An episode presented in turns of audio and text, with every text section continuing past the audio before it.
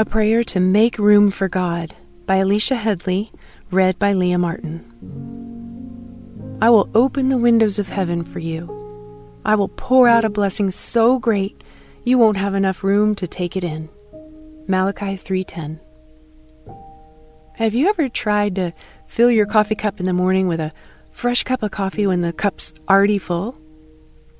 Well, in the same way, have you ever thought that maybe God wants to pour a fresh word, a fresh anointing, and a fresh blessing into us every day, but our cups and our lives are already full, full of other things, people, priorities, agendas, worries, or perhaps it's just full of yesterday's old coffee with no room for the new. We live in a world of distractions. From the moment we open our eyes, before we can make it into our kitchen to start brewing coffee, most of us have notifications, alerts, emails, reminders on our phone. We have kids waiting for us and their endless demands. Naturally, we tend to fill ourselves up with the world. But God wants us to fill up on His Word before anything else. In fact, just as today Scripture points out, He wants to open a window so wide directly from heaven so He can pour out so many blessings that we won't have enough room to take it all in. How beautiful is that? But on the other side, how detrimental it is if we have no room for Him to pour it into us. We must empty out our cups daily, allowing room for God to pour into us with a fresh word. Therefore, when Jesus taught us to pray in Matthew six eleven, "Give us this day our daily bread," He was teaching us to do this on an everyday basis. It's something we must be doing daily, because God has a new, fresh word waiting for us.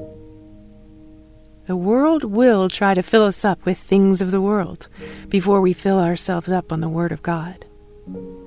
Today's verse is a great reminder to empty our cup so we can allow the one who made the cup to fill us up first, before anything else. Let's pray. Father, thank You that You want to pour into us, that You desire to fill us up with You.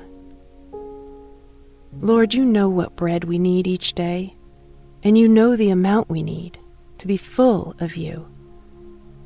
Please prompt us each day to empty our cup out. Your word says in First Peter five seven, to cast all our cares upon You, for You care for us. Thank You that You love us in a way like this that's so indescribable. Today, we pour out all our hurts, concerns, worries, agendas, unforgiveness, and everything else that's filling up our cup today. We ask that You take it all from our hands. Empty us out completely. We ask that You fill us with Your provision today, Your presence, Your will, and Your purpose. Fill us up with all of You so that we can be a light and pour out onto others. We're so grateful for Your blessings, and we praise You for being a God of abundance.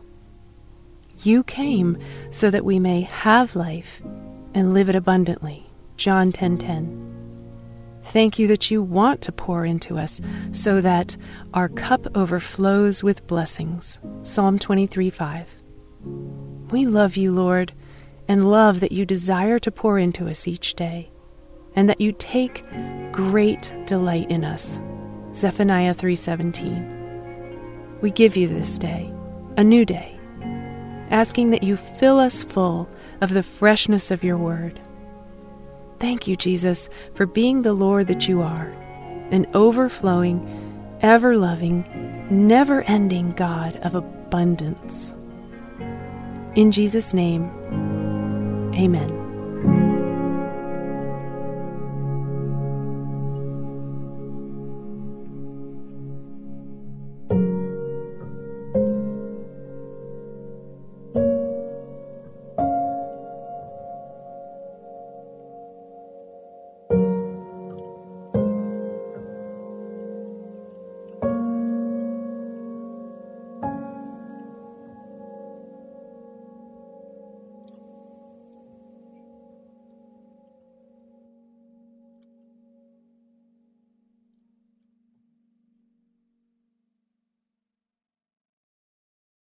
Life Audio presents Bridges with Monica Schmelter. That we have an enduring hope that can't be taken away when we are in Christ. And to know that we have that, right? And eternal salvation, because this world can be so busy and so dark that we can forget that, right? Right? Because sometimes I get caught in the trappings of what's going on in my life this moment. And while I have to recognize that, that's not it. Continue listening on life audio dot com or wherever you find your podcast.